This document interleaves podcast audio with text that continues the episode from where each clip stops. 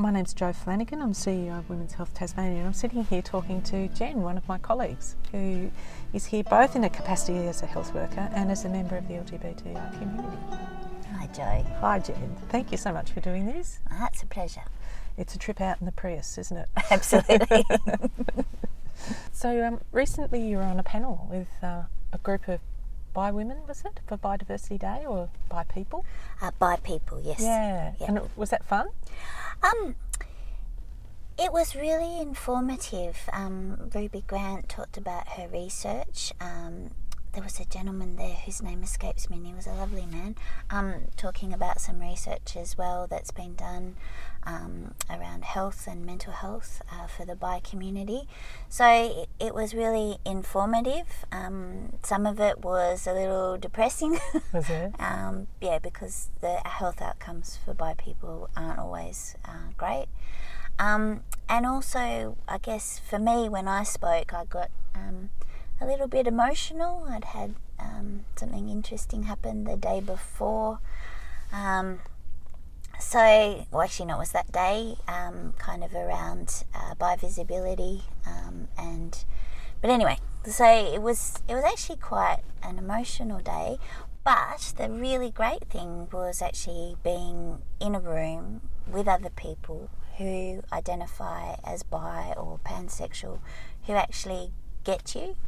And uh, when all of us spoke, you know, to have people that are really understanding, it's their experience, um, is a really supportive environment to be in.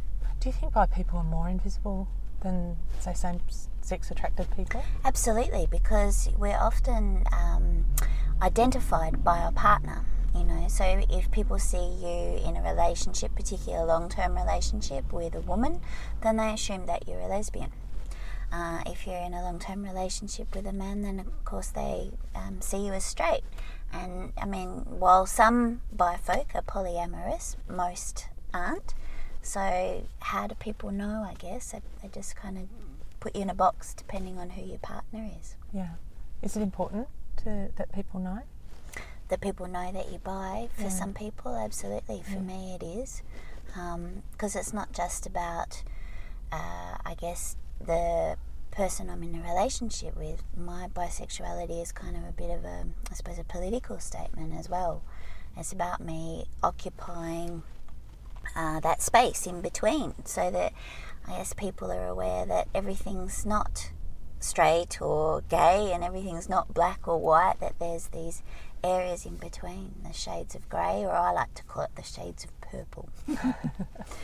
Because the bisexual flag is actually um, a pink triangle and a blue triangle overlapping, and that space where they overlap is purple or violet. So, And Yeah. that's where bi exists. Yep. Yeah. Why is it that um, bi people have worse health outcomes? Well, I think it's because, uh, well, there's it's probably a whole lot of reasons, but I think it is because they are invisible because people don't know they exist, or if they do, there's a lot of pressure on you from both the straight community and the gay community to pick a team because everyone wants, well, a lot of people want things in neat boxes. So there's this kind of pressure to, to pick a side. And sadly, um, for bi folk, uh, a lot of that pressure will often come from the queer community, so from gays and lesbians. Um, they really want you to kind of pick a team and stick to it. Um, there's that. I think there's also because you don't fit neatly into a box and you're feeling that pressure from society, and it's a really hard coming out process. Um, for some bi people, you know, they might think at first maybe I am gay or lesbian. Um, then when they realise they're not, not fitting neatly into society's little boxes can cause a lot of, I guess, um, mental anguish. Uh, you know, making you know confused for yourself as well. I guess, particularly if you don't know that it is possible to be bi. You know, for some people, it's not until they meet other bi folk that they actually realise, hey, it's okay. This is who I am. There are other people like me. I'm not alone. How do you find other bi folk? Um, well, hopefully you'd be able to find them in the queer community, but not always. When I first came out as bi um, down here in Tassie, um, I think initially I only knew of one other person that was um, bi. And it wasn't until I went to the International Bisexuality Conference in Sydney that I kind of met a whole lot of other bi folk, which was an amazing experience. It was really wonderful people from all around the world, bi activists. Uh, Fritz Klein, who wrote The Bisexual Option, he is um, a doctor researcher from the US and done a lot of research and kind of um, expanded uh, Fritz Klein's, uh, sorry, um, not Fritz Klein, because that's who I'm talking about. What was his name? Kinsey's, you know, Kinsey's scale Oh, of sexuality. report, yeah. He actually developed a grid of sexuality, Fritz Klein, and talked about uh, attraction on all sorts of levels, so emotionally, um, politically, um, uh, sexual, so just pure sexual attraction, and there were a few other things, and made up this kind of grid. And really, in reality, I think a lot more people fit in that grey area than they do on either end. But that societal pressure to pick the team means that you know most people are either on one end or the other. But I think a lot of us would probably find that on some level, whether it's emotional attraction or physical attraction, are probably in that grey area, that purple area. How far are we away from a day when people will, you know, know their sexuality quite young and feel okay about saying it and I hope it's soon, but the political climate and how we seem to be getting more and more conservative, it feels like it could even go a bit backwards, really.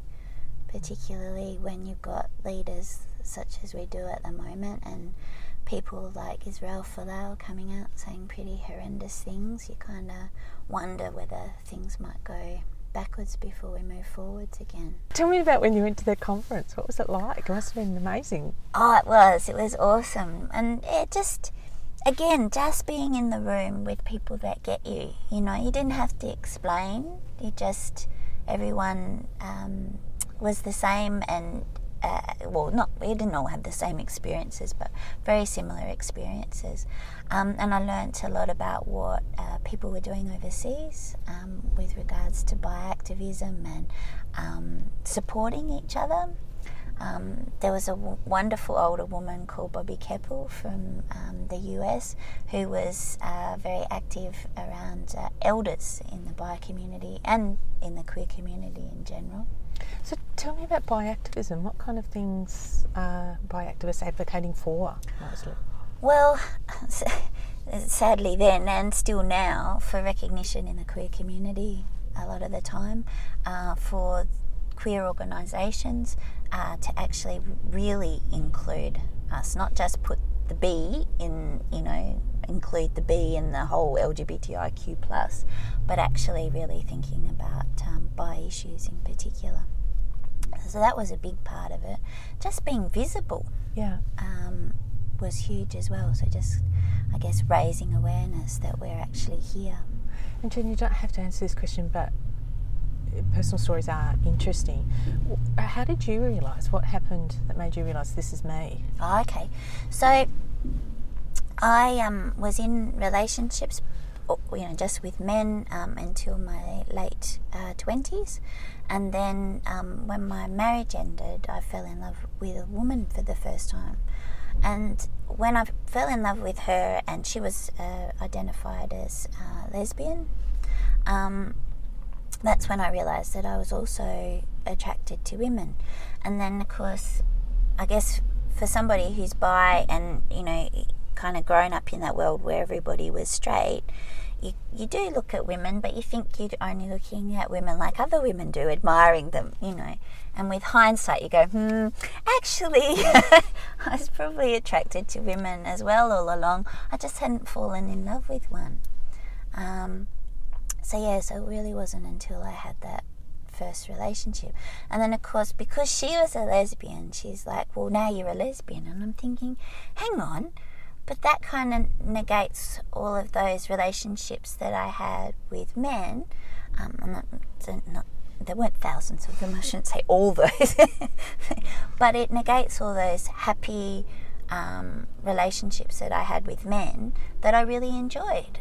And so I thought, well, actually, no, I'm not a lesbian. Yes, I'm in love with you. I'm having a relationship with you, but I'm not uh, a lesbian. And luckily for me, I was at TAFE doing a youth work diploma at the time um, and uh, researching lots of things, including the LGBTIQ community, and you know, read, was reading and found stuff uh, about bisexuality. Even did a few assignments around the topic, so I guess I kind of felt quite empowered. Did you have mentors? Um, mentors in the bi community? Mm. No. Do you think that would have made a difference? Yeah, absolutely, for sure. Um, I found myself being a mentor pretty, pretty quick, working it out. Had um, just kind of got off the ground, and uh, they had their befriend program, and I was working in the same building as working it out, and I was approached by um, the worker there to be a befriender. So very quickly, I found myself uh, providing support uh, for bi folk that were coming out. And you talked about the poor health outcomes for bi women. Can you describe what the biggest issues are? I'd have to say probably mental health, uh, substance abuse, so um, drugs and alcohol, and smoking. I think are the big ones for bi women. And also, um, another thing that a lot of bi women face too is physical, uh, uh, family violence. So, um, it because it, if they're in a, a, relationship, well, it can go either way. I mean, obviously, um, family violence happens in same-sex relationships as well. So um, I can't think of the research that I read, but they actually found that bi women um, experience uh, family violence because, particularly if they're not out publicly and the um, partner can use that against them, or um, even if they are out, uh, the uh, partner being violent because they are same sex attracted, and as well as opposite and jealousy and all sorts of things. So, and I think whenever you're different, um, it kind of makes you more vulnerable. Whenever you don't fit into a particular box, I think you're more vulnerable. Mm, you're seeing a rising kind of rate of psychological distress among women, particularly in Tasmania at the moment. Anyway, so yep. yeah, I can. If you're if you're within that group and more vulnerable, I can see that would be very hard. Yeah. Yep. So, what is it that you like about being bi?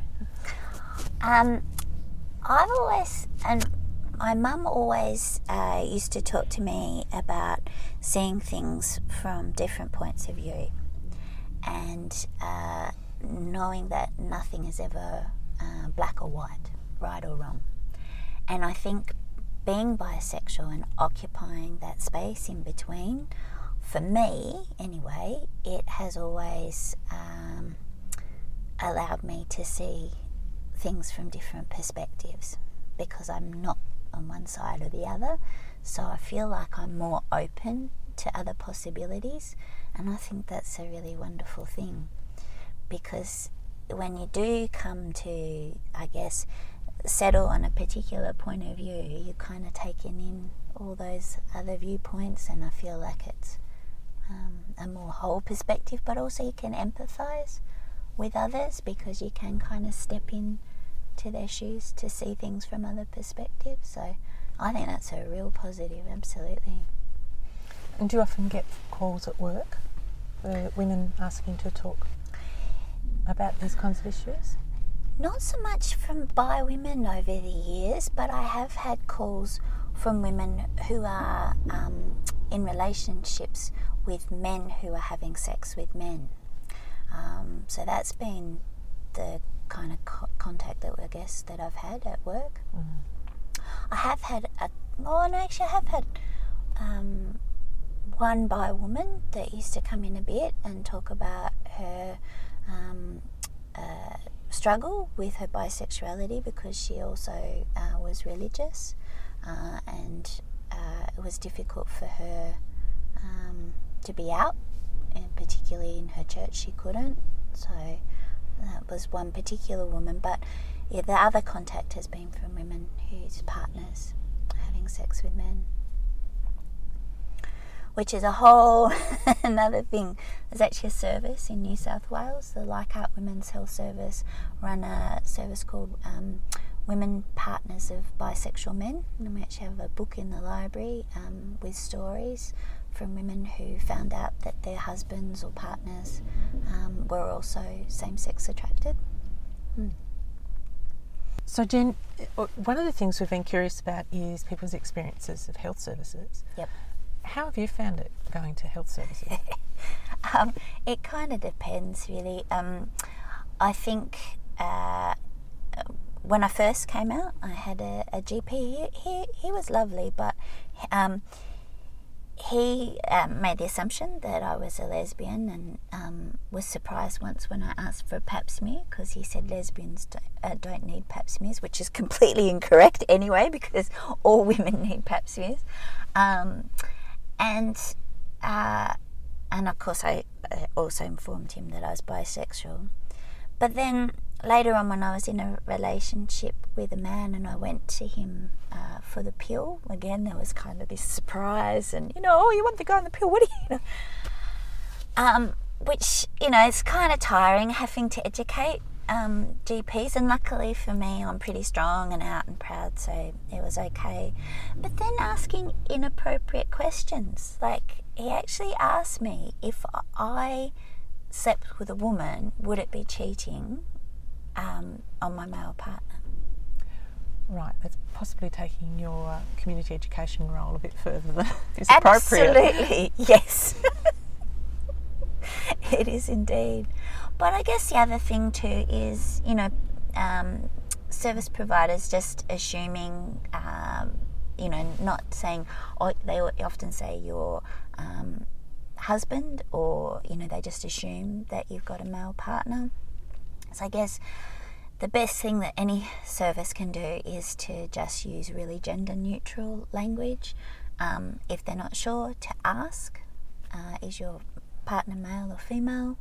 Um, or um, maybe even just say the, what is the gender of your partner? Because you know somebody might not identify as male or female. They might be genderqueer.